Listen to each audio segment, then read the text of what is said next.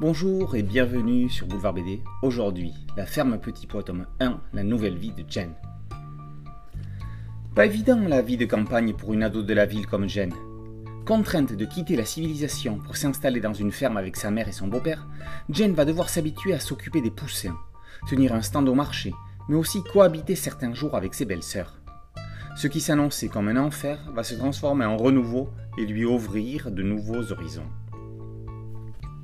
Quand elle était petite, les parents de l'autrice Lucy Knisley se sont séparés.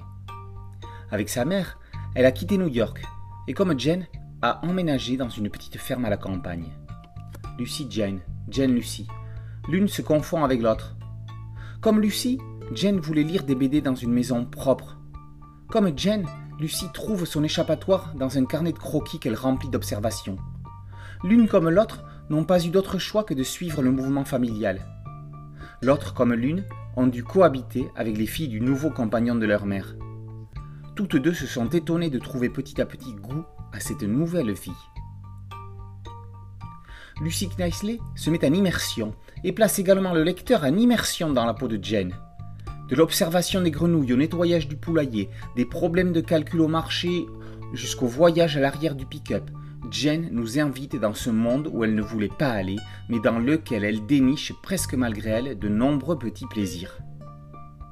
Kleisney alterne une ligne claire pure avec les illustrations enfantines du carnet de croquis de son alter ego dessiné. Ode au retour au vert, la ferme Petit Pois est un témoignage rassurant pour tout ce qu'un changement radical de vie peut inquiéter. Il y a toujours des points positifs à découvrir.